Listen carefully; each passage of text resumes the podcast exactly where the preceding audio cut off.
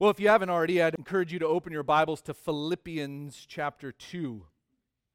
This morning, we're coming back to our study of Philippians 2, and we're going to be picking up in verse 17.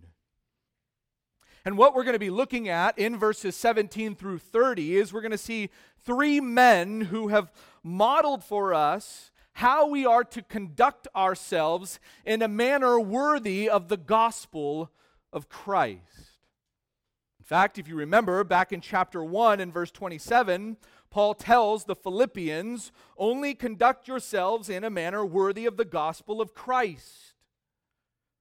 Then he continues on and he emphasizes unity within the body of Christ, that the church is to have unity to be unified. And he says, So that whether I come and see you or remain absent, I will hear of you that you're standing firm in one spirit, with one mind, striving together for the faith of the gospel.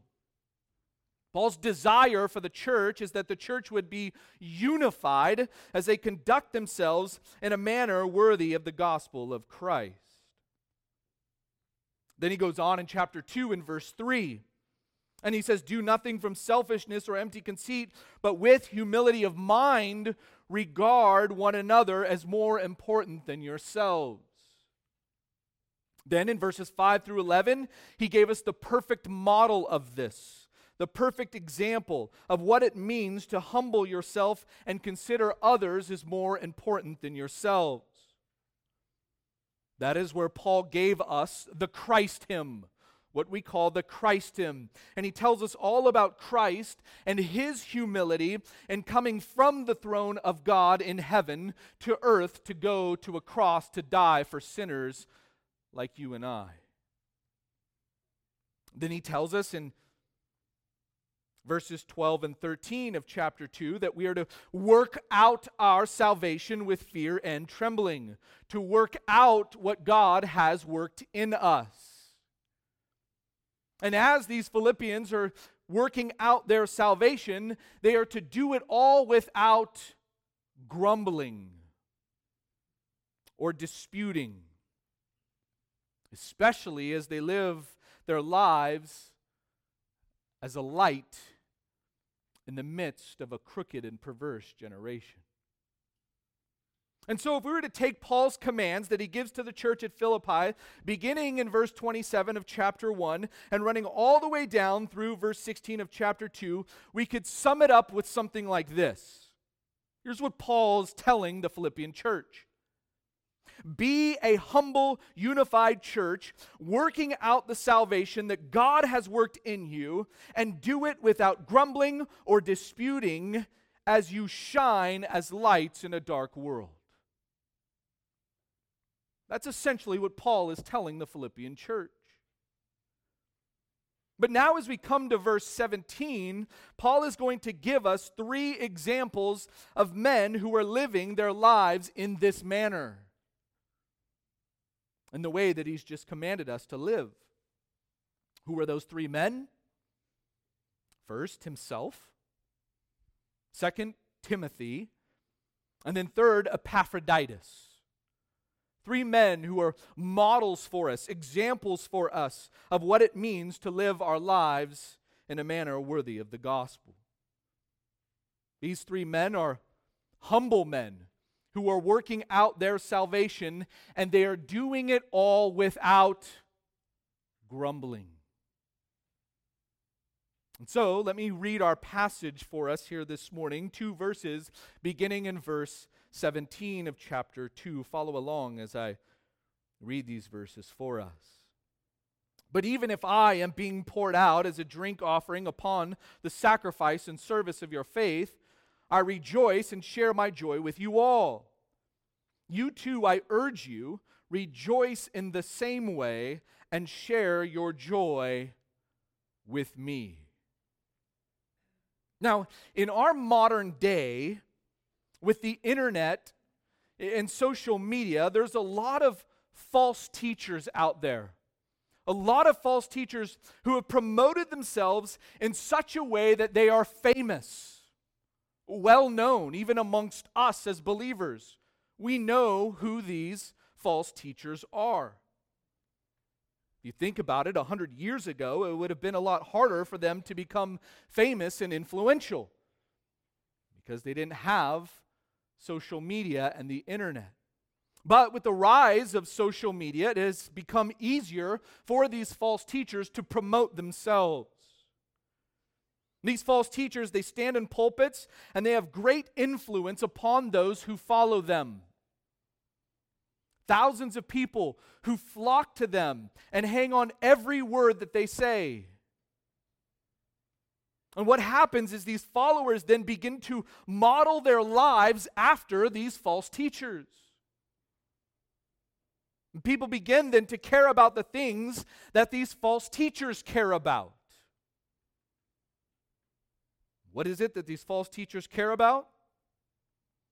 They care about self, they care about money and power and fame.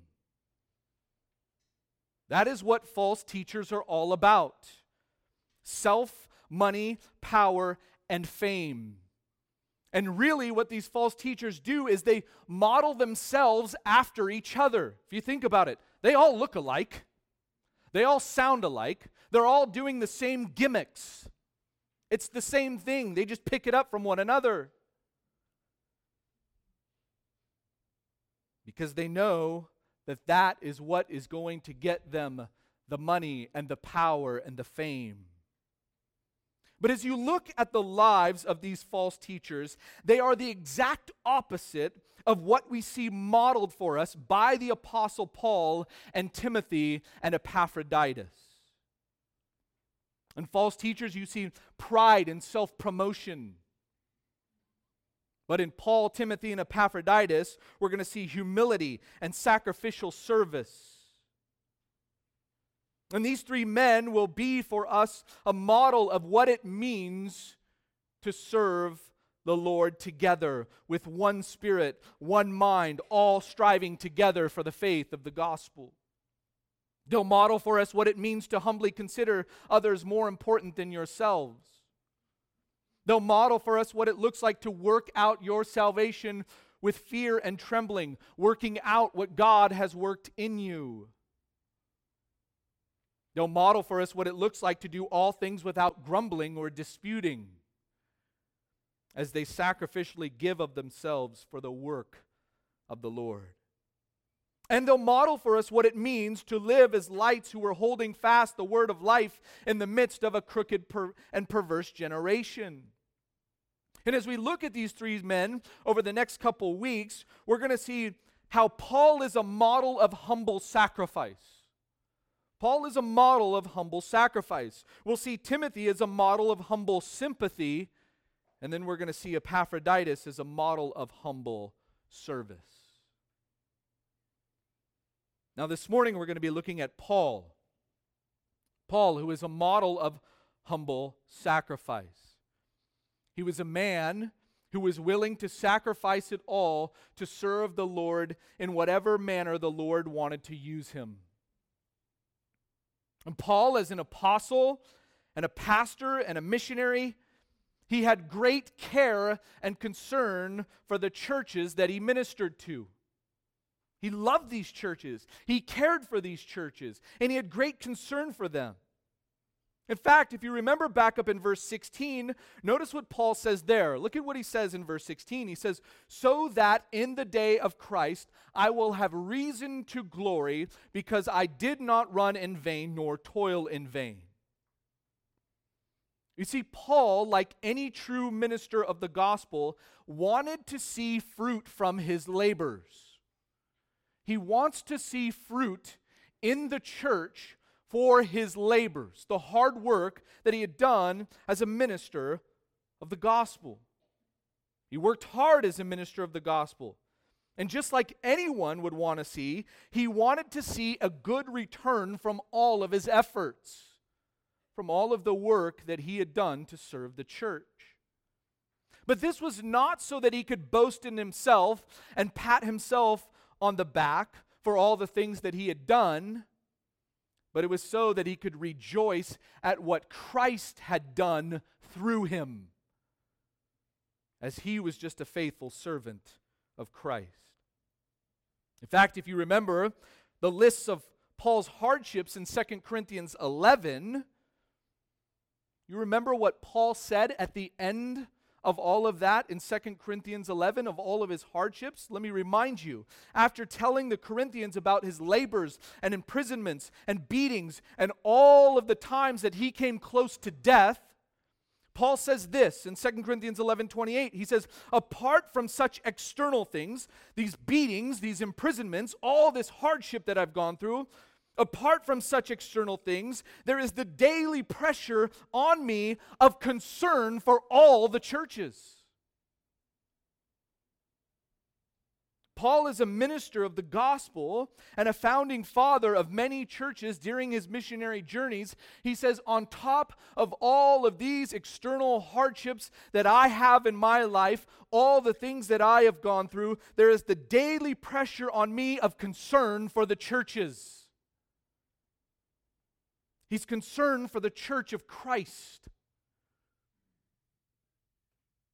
He had a great deal of concern for those whom he ministered to. He labored over them, and his desire was to see fruit come forth from all of his efforts and all of his labors that he had done as he served the church of Christ.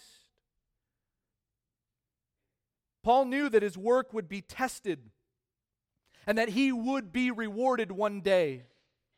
He understood that, he knew that, and he wanted to get to the end and be able to rejoice in the fruit that had been produced from all of his labors, that God had done through him. When he sees that fruit of all of his labors, it is then that he will know for sure that he did not run in vain nor toil in vain. But until that time comes, Paul has a healthy fear that all of his efforts will be in vain if the church is not walking as lights that are shining in a dark world. If the church is not holding fast the gospel and holding forth the gospel and living holy and blameless lives in the midst of a crooked and perverse generation, he fears my labors will all be for nothing. And so, in a sense, what Paul is doing here is Paul is encouraging and motivating the church to live holy and blameless lives in order to prove that his labor is not in vain. But he's also showing how he ministered and labored with a healthy fear. He had a healthy fear fearing that all of his efforts would amount to nothing. In 1 Corinthians 3, he refers to this as wood, hay, and straw that will all be burned up in the end.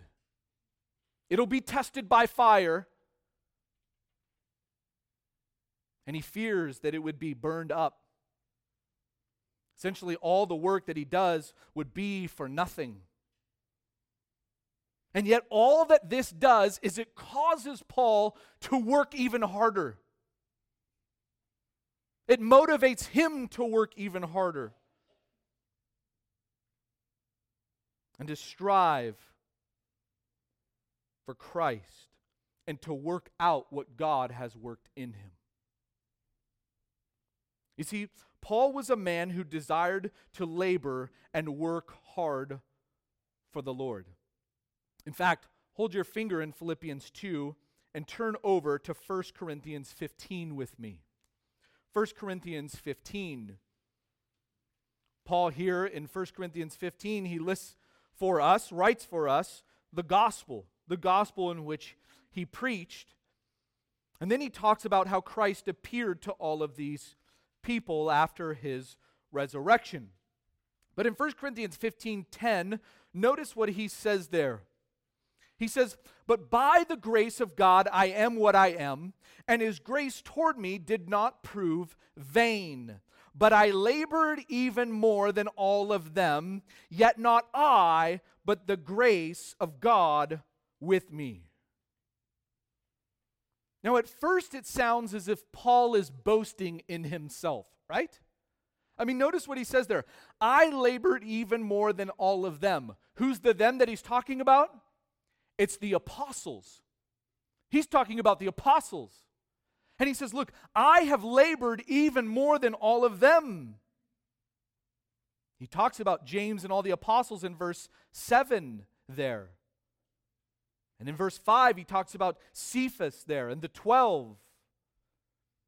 That's Peter and the 12. But he says, But I have labored even more than all of them. And it sounds very prideful, right? A prideful thing. Paul, you have labored more than the apostles have? But notice how he then qualifies it at the end of the verse. He qualifies it so that everyone knows. He says, Yet not I, but the grace of God with me. This is what one commentator calls the 100 100 principle. 100 100 principle. What is that? The first 100% is my responsibility, my labors, what I am called to do to live as a faithful servant of Christ. I have a responsibility to work hard for the Lord. That's what I've been called to do. But the second 100% is God's sovereignty and God's provision to enable us for that labor, to labor for Him. We are 100% responsible for the work that we do, and yet 100% dependent upon God's grace to enable us for the work that God has called us to do. And that's exactly what Paul knew to be true in his life. That's exactly what Paul is saying here in this verse. I worked hard, I labored more than all of them. 100%. And yet, not I. It was God's grace that was working with me. 100% God. He didn't do it by his own strength, but he did it all by God's grace that was working in him. You see, Paul understood the hardships and labor of ministry. He understood that ministry would cost him something. One commentator says, That which costs nothing amounts to nothing. Paul was such a hard worker in ministry and sacrificed so much for the people of God that he did not want to get to the end and see that it was all for nothing. He wanted to stand there next to these believers in Philippi and rejoice, knowing that all of his hard work had produced fruit. Here's the fruit of my labors, the fruit of, of my hardship, of all that I did to serve the church. But Paul knew that in order for that to happen, there must be, listen, church, sacrifice involved. There must be sacrifice. And that's what Paul modeled for us. Paul was a, a model of humble sacrifice. Fact, turn back to Philippians 2 and let's look at Paul as the model of humble sacrifice. All of that was just introduction.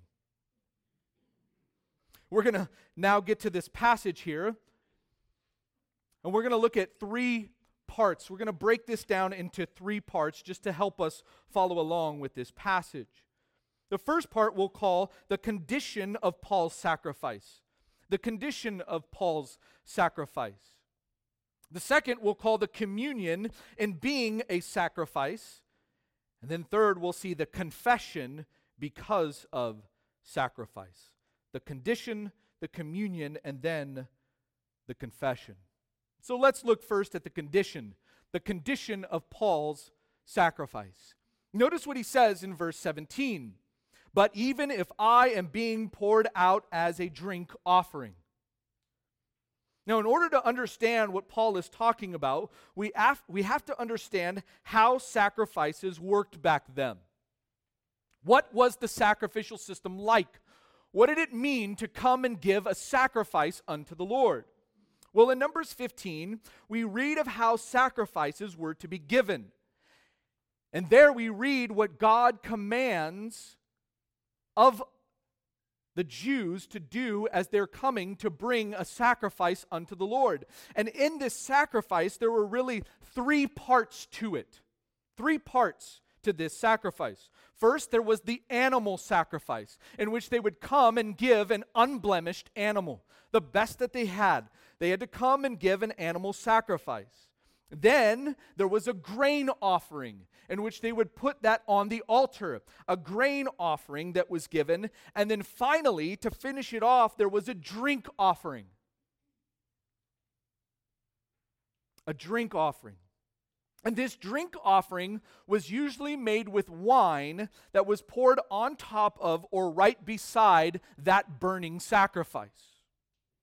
So you could picture as you go to the altar, or as the priest takes your sacrifice and he goes to the altar and he lays that animal upon that altar, there it is burning. Then he takes your grain sacrifice and he puts that on top there. And then to finish it off, he comes with wine and he pours that wine over the top of that burning sacrifice there. That drink offering there is the final act then in the offering. And as he went and poured that wine upon that sacrifice, it would vaporize from the fire and it would all go up, and you would get to see that vapor going up. And as it vaporized and, and it went up, this symbolized the rising of the offering to God in whom it was offered to. But What's interesting is that this offering also became a practice among pagans. The pagans essentially did the same thing. They would make an offering and they would pour either wine or water or sometimes even olive oil on the offering. And the vaporizing of it would symbolize the offering going up to the deity that it was offered to. So the pagans would do something similar.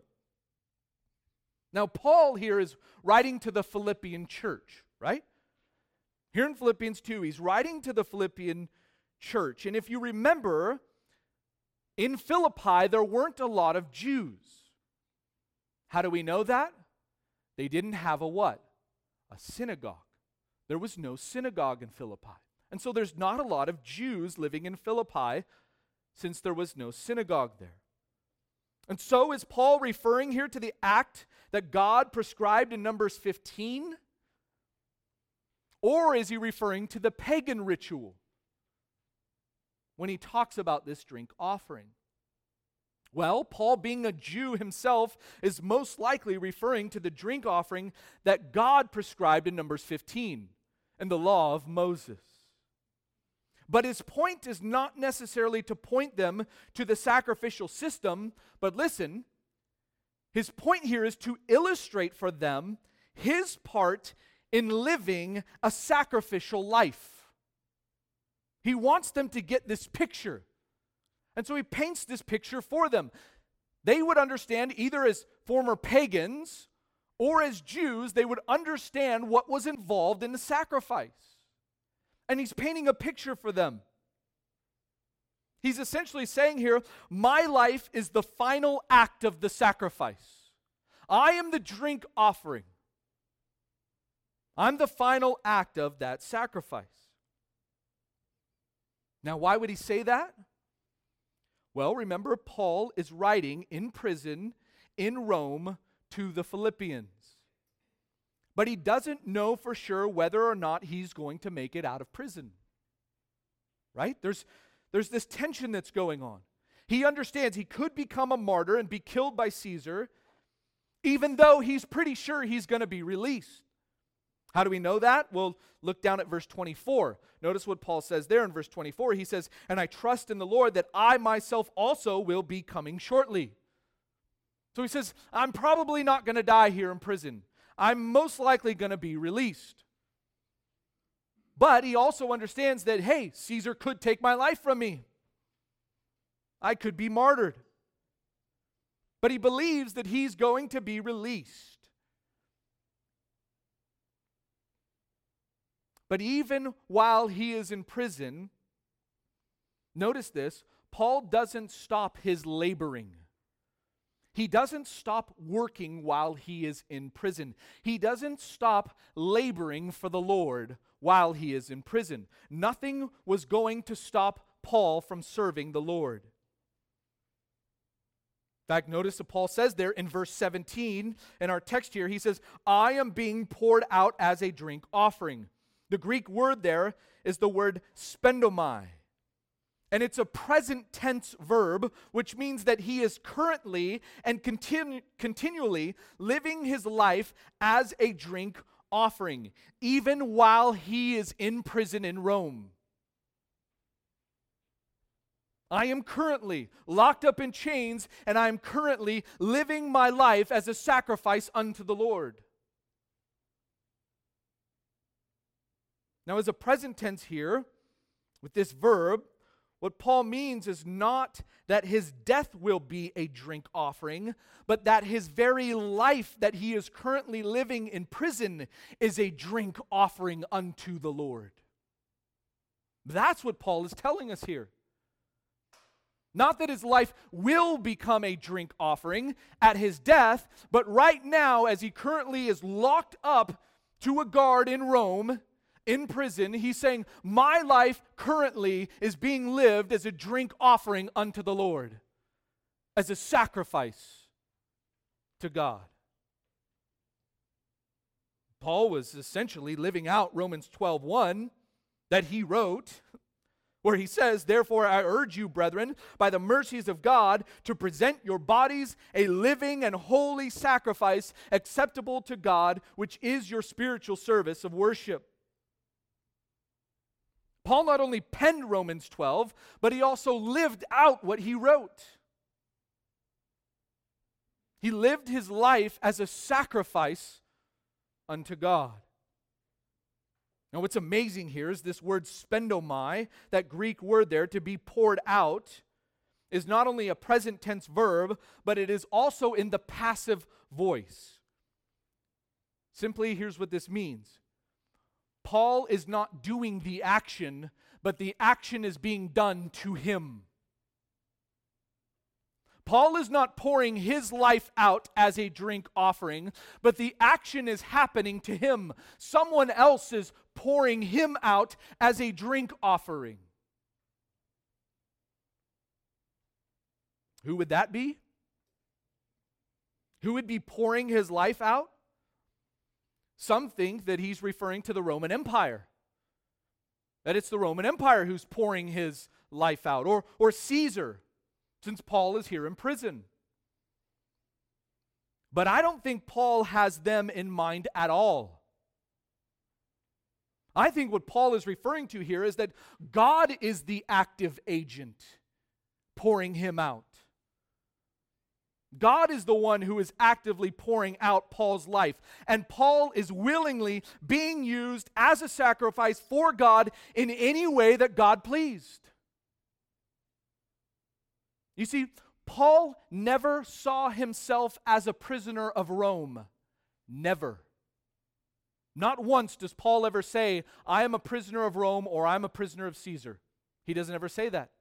But when he refers to himself as a prisoner, you know what he always says? I'm a prisoner of who? Of Christ. I'm a prisoner of Christ. I belong to Him. It is Christ who has put me here in prison. And I'm just a humble sacrifice being used in whatever way Christ wants to use me. He only wanted to be used by Christ. And if that meant that God's sovereign plan was that he was going to spend time in prison, then he's going to do it. And he'll do it for Christ. If God wanted to use him for the furtherance of the gospel, even if that meant that Paul would suffer for it, he says, God, I am a willing sacrifice. Use me as you see fit. And listen, church, even though Paul had hardships and sufferings as he lived his life as a sacrifice unto God, going through hardships and sufferings that we will never go through, even though Paul lived his life in this way, listen, church, he never, ever grumbled.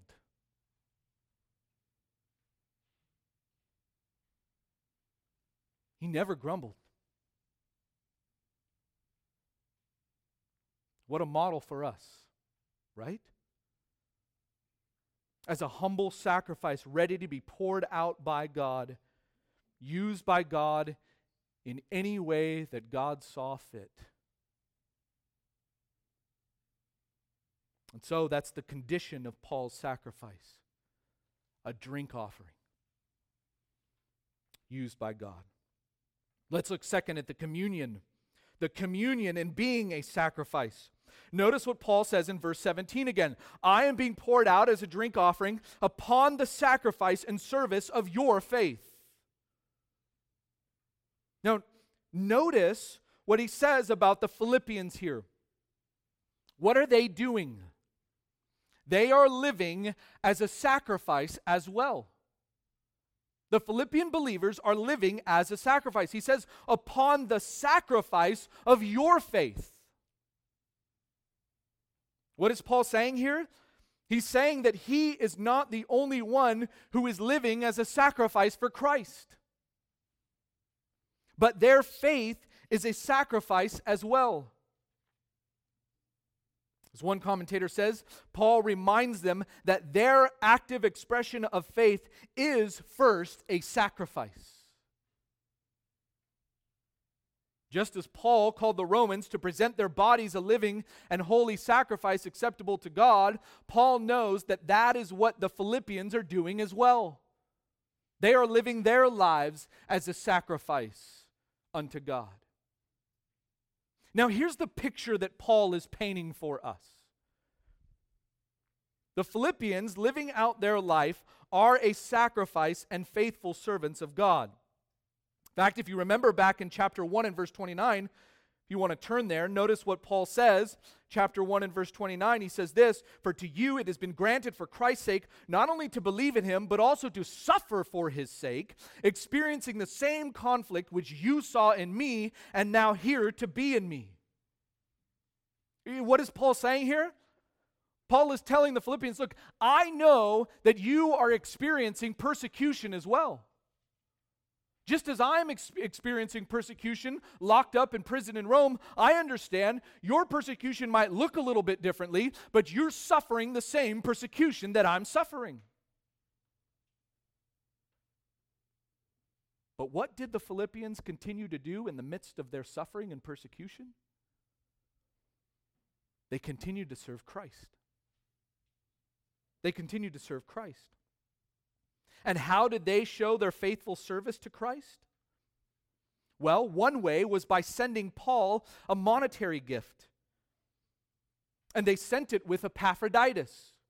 They send Epaphroditus to go and visit Paul while he's in Rome, and they send a financial gift with Epaphroditus to go and deliver to Paul so that Paul could be taken care of while he's in prison in Rome. In fact, notice what he says over in chapter 4. Look at chapter 4 and verse 14. Notice what Paul says there. He says, Nevertheless, you have done well to share with me in my afflictions. You yourselves also know, Philippians, that at the first preaching of the gospel, after I left Macedonia, that's where Philippi is located in Macedonia, no church shared with me in the matter of giving and receiving, but you alone. For even in Thessalonica, you sent a gift more than once for my needs. Not that I seek the gift itself, but I seek for the profit which increases to your account. But notice this in verse 18. But I have received everything in full and have an abundance. I am amply supplied, having received from Epaphroditus what you have sent. Notice this a fragrant aroma, an acceptable what? Sacrifice, well pleasing to God. That was their sacrifice. To give to Paul. While Paul is locked up in chains in Rome. But then 2 Corinthians 8 1, just listen to what Paul says there. He says this Now, brethren, we wish to make known to you the grace of God which has been given in the churches of Macedonia. Who's that? It's Philippi. That in a great ordeal of affliction, their abundance of joy and their deep poverty overflowed in the wealth of their liberality. Listen to this. For I testify that according to their ability and beyond their ability,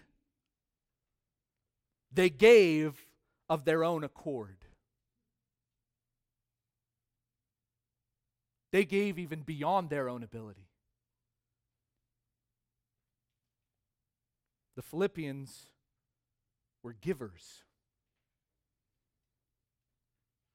But not just givers, because they gave out of their own poverty. You see, they were sacrificial givers, living their lives as a sacrifice unto God. And at the same time, their faith in Christ was leading them to suffer for him. And what Paul says back in our passage in verse 17 is that their faith is a greater sacrifice. Not just a great sacrifice, but an even greater sacrifice than his.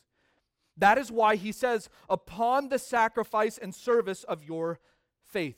Church, I want you to notice this. I want you to get the picture of what Paul is saying here, what Paul is conveying here. And I want you to notice the humility of Paul as Paul is conveying this to the Philippian believers. Look at what Paul is saying here. What Paul is saying here is that the Philippians are the greater sacrifice. They are the greater sacrifice, His is the small sacrifice. Here's the picture animal sacrifice, grain offering, drink offering. Who is Paul? The drink offering. So, what are they? The animal sacrifice and the grain offering.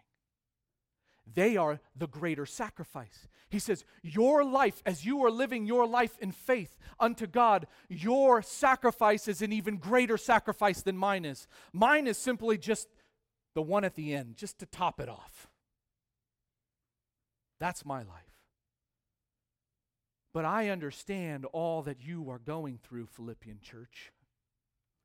I understand the sacrifice that you are giving to serve Christ.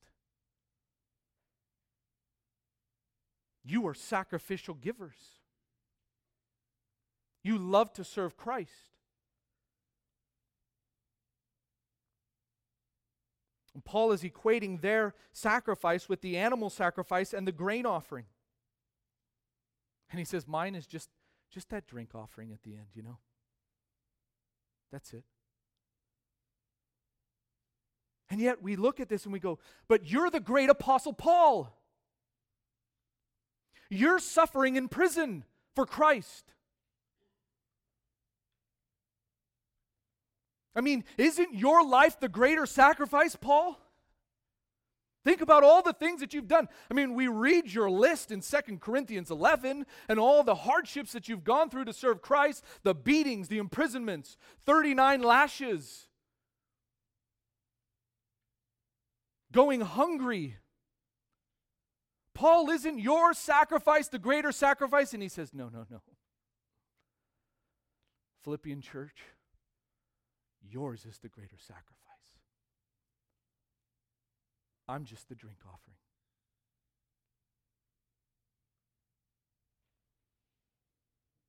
You see, Paul was a humble man.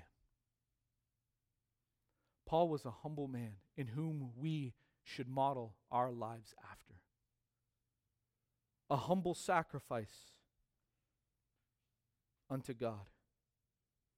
Paul considered others more important than himself, which is exactly what he told us back in verse 3, right?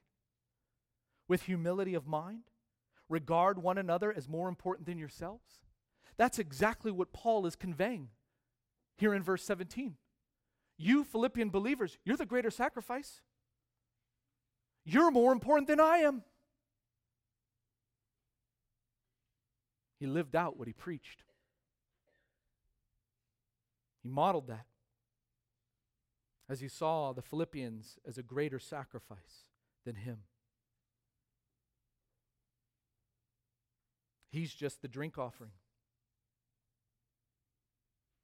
And then listen those sacrifices, I want you to see what Paul is saying here. Those sacrifices were then used collectively to make the full and complete sacrifice. You see, without the animal sacrifice and the grain offering, you can't just come up and, and give the drink offering. You have to have all of them together, right? What is Paul conveying to the Philippian church here? Unity. We're in this together. You're the animal sacrifice and the grain offering. I am just the drink offering. And together, collectively, we are a fragrant aroma unto God. Paul is showing here and conveying for us unity in the church, communion with one another. Just as you're living as a sacrifice unto God, I'm living as a sacrifice unto God, and we do this collectively together as we serve our great God. That's exactly what Paul has been urging the Philippians to do, right? To be unified, to be of one mind, one spirit, striving together. And Paul shows here with this picture of the sacrifice that even though he is far away in prison in Rome, they are joined together as one. They're joined together as one. And as they live their lives as a living sacrifice unto God, they do it collectively as an act of spiritual service of worship unto Christ. Just as Paul tells us in Romans 12:1. And so that's the condition and the communion. Let's look at our final point here, the confession the confession because of sacrifice. Notice how Paul ends verse 17. Notice what he says there I rejoice and share my joy with you all. What is Paul's great confession, knowing that he's being used as a sacrifice unto the Lord? Joy. Rejoice. That's why he even says in chapter 4 and verse 4 Rejoice in the Lord always. Again, I will say, Rejoice. All he could do is find joy in Christ and rejoice. He rejoices in the fact that he is being used as a sacrifice for God. And he knows that they are rejoicing over the fact that they are being used by God as well. I rejoice and I share my joy with you all. Isn't that what Paul's been talking about in this letter? We talked about it at the very beginning. What is this letter all about? Joy, right? It's one of the main themes of the book of Philippians joy, joy, joy. And he says, Look, I rejoice and I'm sharing my joy with you all because I know that you're rejoicing. What do those Philippians have to rejoice in? Well, they can rejoice knowing that God has used their financial gift to help Paul.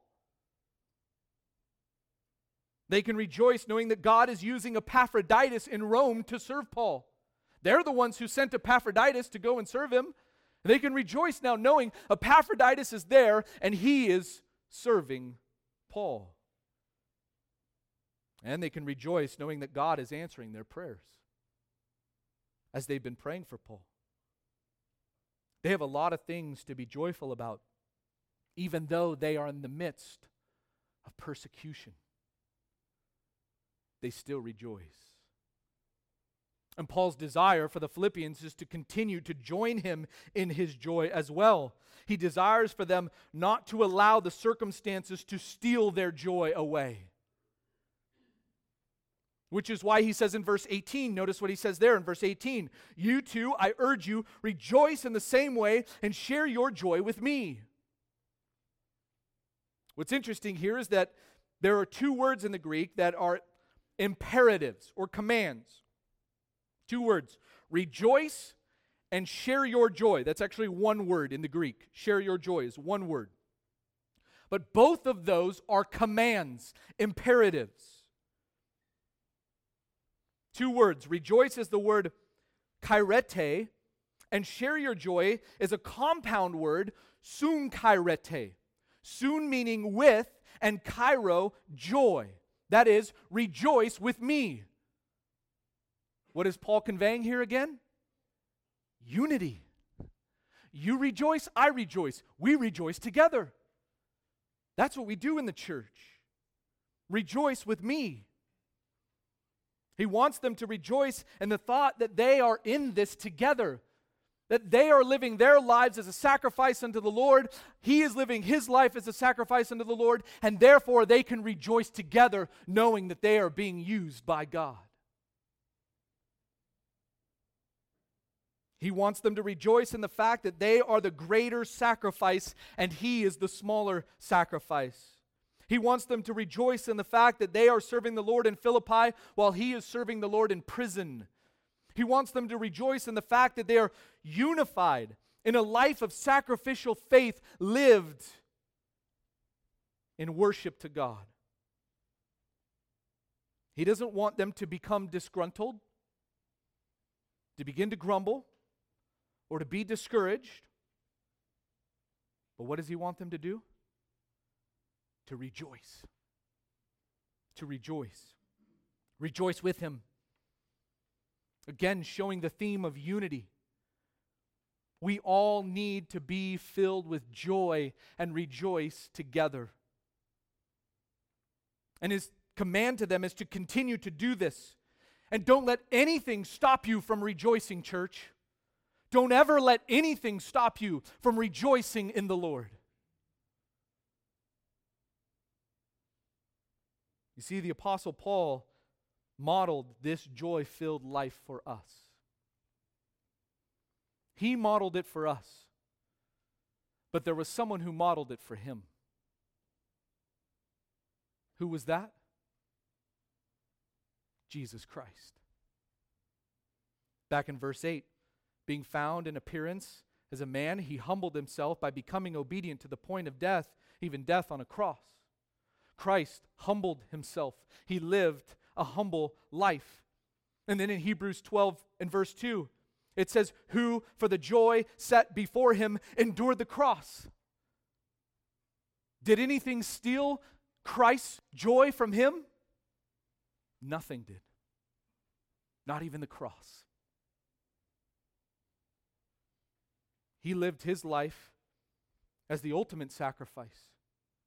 And Christ did it with joy. Christ modeled it for Paul. Paul modeled it for the Philippians. And he wanted them to imitate the same joy that he had. In closing, someone once said, Joy is the flag which is flown from the castle of the heart when the king is in residence there.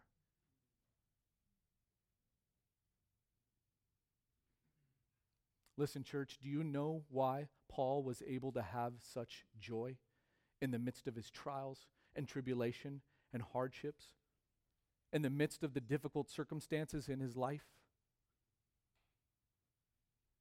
He was able to have joy because he lived his life in sacrificial service to the Lord, and the king was in residence in his heart. He did whatever it was that the king wanted him to do. If it meant he goes to prison, then he goes to prison joyfully. If it meant he gets persecuted and kicked out of town, he leaves town joyfully. If a man gets treated with shame and humiliation for the name of Christ, he rejoices. He lived his life as a living sacrifice, and living that way produced joy in his heart. But you might ask, how could hardship and sacrifice produce joy? Doesn't seem to go together, right? At least not in our world not in our culture. Hardships and joy, they don't seem to mix. But it's different in God's kingdom. Because sacrifice for the Lord always produces joy in the heart of the believer. Always. You see, that's how you can tell false teachers today who don't know Christ. First, they don't have joy. And second, they aren't willing to sacrifice. Life is all about them and their comforts and their money and their popularity. But it wasn't that way with Paul. It wasn't that way with him. As John MacArthur said, ultimate sacrifice produces ultimate joy. And that's how Paul was able to live his life with so much joy. It was because he was willing to sacrifice it all for the sake of the Lord. Church, do you live your life that way? Ready and willing to sacrifice it all for the Lord? If you do, I can promise you, you will have great joy in your life. Because ultimate sacrifice produces ultimate joy. You see, too many Christians lack joy in their life today because when God calls them to do something, you know how they respond? They grumble and complain. Oh God, it's too hard. Oh God, it's, it's not comfortable. Oh God, you're asking me to do what? Are you sure? Maybe there's another way, God. And they grumble and complain. And they miss out on the joy that they could have if they will just say, Yes, Lord, use me as a humble sacrifice, all for your glory. Let's pray. Father, thank you for the model that we have in the life of Paul.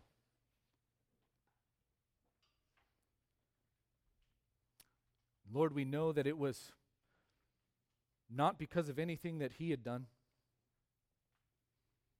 When we see his life and how he lived his life before you saved him, he was a persecutor of the church. And yet you, God, saved him. You, God, called him. You, God, met him where he was at in his sinful state. And you, God, saved him. And then you used him as a living sacrifice. And he did great things in his life. But not because he was some great man, but because you are a great God. Father, I pray that you would use us in that way that we would be a living sacrifice unto you. Father, help us to stay humble and to consider others more important than ourselves. And Lord, to live our lives in a way that is pleasing to you, always responding with a yes to you in whatever way you choose to use us. Father, I pray for anyone who is here this morning that does not have the joy that we have as believers. They don't have the joy because they don't know you. Lord, we know that there is no joy apart from knowing Christ. Father, I pray that you would open their heart. Help them to understand that their sin has separated them from you, a living and holy and righteous God. I pray that they would humble themselves before you, that they would call upon you as Lord and Savior, and that you, God, would save them. Father, I pray that you would grant them the gift of repentance and faith, and that they would trust in you this day, the first day of 2023. That they would remember that that is the day of salvation for them. God, may you do your work in their hearts and use them as a living sacrifice, as you use all of us as a living sacrifice for your glory alone. We pray in Christ's name. Amen.